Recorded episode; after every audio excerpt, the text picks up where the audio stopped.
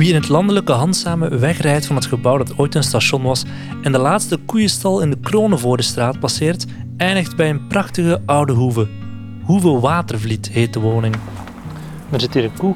Die is Ja, er zit ook een stier buiten, wel een hele makke stier, maar goed. Er staan 42 koeien en af en toe een stier in de weide, vertelt Nicolas. Samen met zijn vrouw verblijft hij in de hoeve. Ze wonen er nog niet voltijds, maar zijn dat wel van plan. In de eerste kamer die je binnenkomt wanneer je de hoeve betreedt, staat een grote maquette van het gebouw. Die maquette zelf die is gemaakt door een eh, heel gepassioneerde hobbyist uit de Rood. Is eh, iemand die in zijn vrije tijd uh, hitst. En die vooral gespecialiseerd is in het verhaal van de Eerste Wereldoorlog. Hè. Omdat zijn grootvader zelf ook nog gevochten heeft en dergelijke. En die heeft voor ons een boekje gemaakt over de hoeve. En aansluit er eigenlijk ook een Hanse maquette bij, omdat die in opdracht van de gemeente van Kortemark een keer een rondleiding, een keer de historiek van de site heeft uitgelegd. Dat was vorig jaar. En we hebben die maquette gekregen. En die maquette ja, goed, toont eigenlijk hoe dat het in elkaar zit qua hoogtelijnen ten opzichte van de Krekenbeek. Dat is eigenlijk de situatie van de hoeve daterende uit de jaren ja, goed, 1830 zo. Ja, die staat ook zo getekend op de kaarten van Pop. Het is geen exact schaalmodel, maar hetgeen dat eigenlijk die persoon, Erik Ellens uit de Rood, uh, heeft willen aantonen, dat is eigenlijk een hypothese dat de hoge schans, is eigenlijk die hoge berm aan de kant van uh, de Krekenbeek, dat die zou kunnen gediend hebben als een militaire schans, als een soort boerenschans, omdat die ja, bijzonder hoog is en ook bijzonder breed gebouwd geweest is. En volgens hem zou het kunnen te maken hebben met die strategische ligging om daar eigenlijk kanonnen op te stellen die dus een rijkwijde hadden om de Hanse controle over de oversteek van het uh, overstromingsgebied te kunnen hebben. Dat is niet bewezen, dat is een hypothese, maar goed, uh, wat dat zeker plausibel is, is dat er eigenlijk een havenfunctie was aan die boerderij, of aan het middeleeuws uh, dat hier toch stond. Maar dat heb je ook in Zarren, heb je dus verschillende plaatsen die kleine haventjes waren. Hè. Want de Krekenbeek is uiteindelijk tussen Handzame en Zarren uitgebaard geweest of uitgebouwd geweest tot een vaart, de Handzame. En die is nog gebruikt geweest tot 1895 om met uh, kogels, eh, kleine scheepjes eigenlijk, goederen te kunnen brengen naar de markt van Diksmuiden. De Krekenbeek is een stroom die naast het gebouw ligt. Die is niet alleen belangrijk geweest voor de streek, maar heeft ook een impact gehad op de geschiedenis van de hoeve. Dat was eigenlijk hier een, een, een punt, eigenlijk een, soort haventje. Hè. Want er was toen ook in de middeleeuwen handel met Torhout naar Diksmuiden toe en van Diksmuiden naar Nieuwpoort. En dat was hier eigenlijk een belangrijk punt, zowel voor de handel, maar ook strategisch gezien, want bij overstromingen was het hier eigenlijk het dichtste punt waar dat je altijd kon oversteken. Dus vanaf hier naar Torhout toe overstroomde dat niet meer. En dat is ook de reden waarom dat toen in de 14e eeuw uh, Jan van den Bergen, dat was zo'n beetje de VIP van in de middeleeuwen, toch uit hand samen zeker, eh, hier zijn tweede verblijf had gebouwd. Deze hoeve? Ja, deze hoeve, bij de hoeve zelf, ja, iets, iets dat hier moet gestaan hebben, maar waarvan dat we eigenlijk geen plannen van hebben. Nee, dan toch ook geen beeldmateriaal. Uitgenomen eigenlijk op de kaart van Pourbus zie je wel dat er op die plaats hier ook een gebouw stond. En dat was een buitenverblijf. En dat was eigenlijk een belangrijke meneer in de tijd, hè, want dat was ook adviseur voor de hertogen van Bourgondië. Hij is burgemeester geweest van Bresse-Vrije, Balieu geweest, uh, Schout, etc. Hij heeft dus een hele uitgebreide politieke carrière gehad. En die had hier dus een buitenverblijf. Dat zal waarschijnlijk ook wel ja, goed, een plaats geweest zijn waar dat ze uh, geld konden mee verdienen. Hè. De tijden van Bresse-Vrije. Dat was toen een, een appendant van Wijnendalen dat deel uitmaakte van het Bresse-Vrije. Dat waren zo ja, goed, de, de structuur, de politieke structuur in de, in de middeleeuwen. Nu goed, wat er toen nadien gebeurd is, vermoedelijk is dan eigenlijk het huis dat hier stond, of het kasteeltje dat hier stond, afgebroken geweest door het Brusselse leger, volgens bronnen dat, dat bestaan eigenlijk op internet. Maar of dat, dat echt bewezen is, weet ik niet. Dat was het Brusselse leger onder leiding van Joris Picavet, die hier eigenlijk een belegering gedaan heeft en dan eigenlijk het kasteeltje dat hier stond, heeft afgebroken. Wat er toen nadien nog gebouwd geweest is, dat zou waarschijnlijk een soort hofstedetje geweest zijn. Het enige dat we zeker weten, daar zijn dan eigenlijk ook foto's van, dat is de hofstede dat hier stond tot 1917.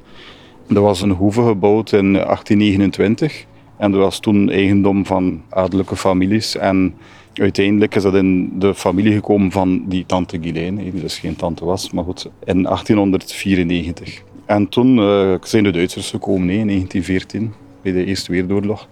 Dat was hier bezet gebied en dat was ook voor de Duitsers een belangrijke plek, omdat dus de spoorweg tot hier kwam aan het stationnetje van Handsamen. En uh, dat was eigenlijk het laatste punt om via de spoorweg eigenlijk materiaal aan te voeren voor het front in Dixmuiden. Hè. Dus er waren zowel soldaten als munitie, als bouwmateriaal voor uh, de looprechten en zo. Er was hier een, een pionierspark, wat dat ze noemen, voor de bouwmaterialen. En aan de andere kant van de spoorweg munitiepark. En in de hoeve zelf verbleven Duitsers. Uh, daar hebben we foto's van nog, van Duitsers die dus voor het huis staan.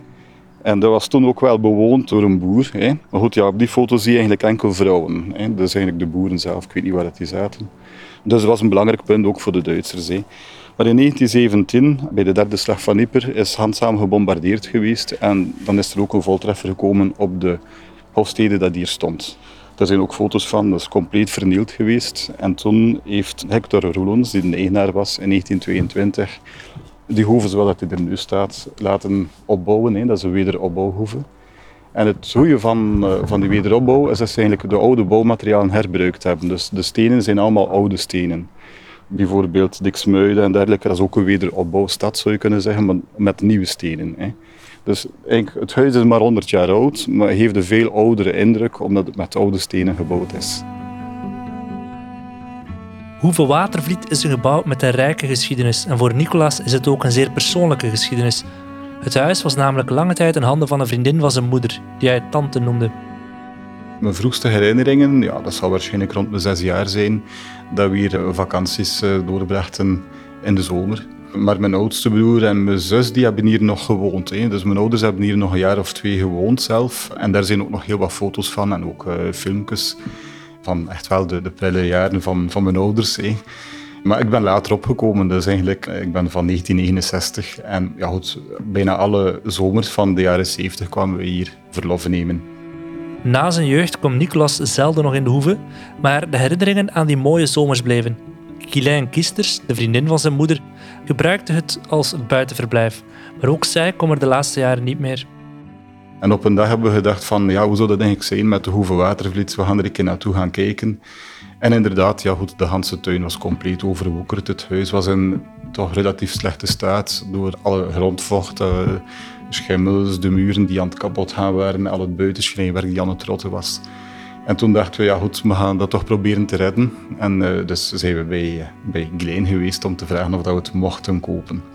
Het heeft een, een, ja, een paar weken toch geduurd voordat ze de beslissing heeft genomen. En uh, we hebben dus de kans gekregen. En we hebben dan ook die kans genomen om het allemaal zo goed als mogelijk te kunnen restaureren. Hè.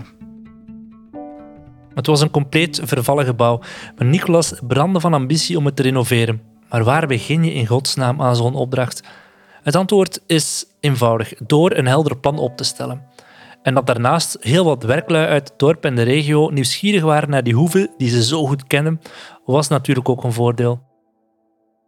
De nutsvoorzieningen, elektriciteit, afvoer van regenwater, alles mooi in planning steken. We zijn begonnen eigenlijk met grondwerken, dus met het steken van regenputten. Intussen tijd, ja goed, was alles een huis in verbouwing. Want ja goed, de leidingen die je moet inschrijven, et cetera, dat is uh, alles afkappen. Aan de buitenkant ook zijn al de gevels hervoegd geweest, uitgeslepen, hervoegd. Dat heeft ook een heel groot verschil gemaakt, want bijna alle gevelkanten waren eigenlijk zeer mager uh, qua voegwerk. Maar dan ook natuurlijk alle aanvragen voor onroerend erfgoed, ja, de prijzenoffertes vragen. En we hebben bijna alles laten doen door aannemers uit de streek, waar dat we eigenlijk heel tevreden van zijn.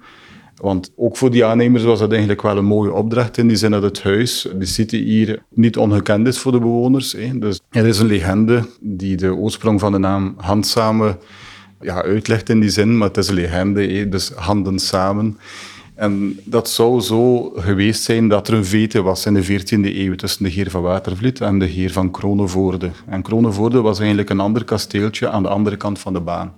En die jaarlange vete tussen die twee heren is op een bepaald moment bijgelegd geweest. En toen hebben ze dus de handen samengezet en vandaar eigenlijk het wapenschildje van het dorp Handsamen. Maar dat is een legende, dat is eigenlijk niet zo. Handsamen zou ergens een, een, een, Keltische oorsprong hebben als naam of zo, dan toch van het Oud-Nederlands, die um, wijst op de toegang naar de zee toe. Dus uh, wat dat eigenlijk veel meer plausibel is dan het verhaal die er rond bestaat. Maar daarom, ja, goed, eh, voor de, voor de kinderen hier in Handsamen bijvoorbeeld, was het altijd zo'n beetje een verplicht bezoekje in het lagerschooltje om naar hier te komen, waarbij dat ze eigenlijk het verhaal van het ontstaan van Handsamen erbij vertelden. Dus ook voor de aannemers die hier de verbouwingen gedaan hebben, was het natuurlijk een, een mooie opdracht om dat hier te helpen restaureren. Hoeveel Watervliet blijft ondanks de verbouwingen een bijzonder gebouw. Er is geen gas, geen water, maar wel elektriciteit. En dat betekent dat men er moet koken op propaangas en zonne-energie voor warmte zorgt. En dat Nicolas ook zelf extra waterputten moest aanleggen. Ja, we hebben eigenlijk een oude steenput. Hè. Die, die zit eigenlijk half onder het huis aan de voorkant. En uh, ja, de tante die hier vroeger uh, gewoond heeft, die heeft altijd gezegd, ja, dat is drinkbaar water. En aangezien dat we geen aansluiting hebben op uh, stadswater, hebben we dat laten testen. En um, goed, in het begin was het niet drinkbaar omwille van loodoverschrijding, maar ja, onze aanzuigleiding was in lood. Dus die hebben we vervangen. En nu nog maar twee weken geleden hebben we dus van de laatste meting uh, doorgekregen dat het volledig drinkbaar is. Dus we hebben hier spaarwater. Sinds 2018 is de Hoeve een beschermd gebouw en dat statuut heeft een zekere invloed, maar het advies dat Nicolas van de bevoegde diensten kreeg, heeft hem heel veel ongemakken op lange termijn bespaard. Alles wat je doet, ga je beter wekken en wegen dan dat het niet zou beschermd geweest zijn. En uh, het advies dat we kregen van de erfgoedconsulent waren ook constructieve adviezen. Hè. Dus uh, die heeft bijvoorbeeld vermeden dat we de fout gemaakt hebben om het Hanse dakgebind langs de binnenzijde te gaan isoleren met een puur schuim. Dus uh, we gingen dat aanvankelijk doen omdat dat goedkoop en snel gaat. Maar toen heeft hij gezegd, nee, nee, nee, nee, nee, dat mag je zeker niet doen. Uh, dat is uh, zeer nefast eigenlijk ook voor het gebinte en voor de toekomst als er dan toch ergens een incijpeling zou zijn. Dus um, dankzij die erfgoedconsulent is dat niet doorgegaan en, en hebben we dus het juiste advies gekregen om op de correcte manier te gaan isoleren. Voorlopig is Hoeve Watervliet nog een tweede verblijf voor Nicolas en zijn vrouw, al zijn er plannen om daar ook effectief naar te verhuizen. En die unieke situatie bleek alleszins een voordeel bij de verbouwingen. Het voordeel van het tweede verblijf is dat je heel veel tijd hebt om te verbouwen. Dat je dus eigenlijk uh, projectmatig uh, de tijd neemt, dat je goed nadenkt van oké, nu zal ik het zo doen, omdat je er eigenlijk nog niet woont.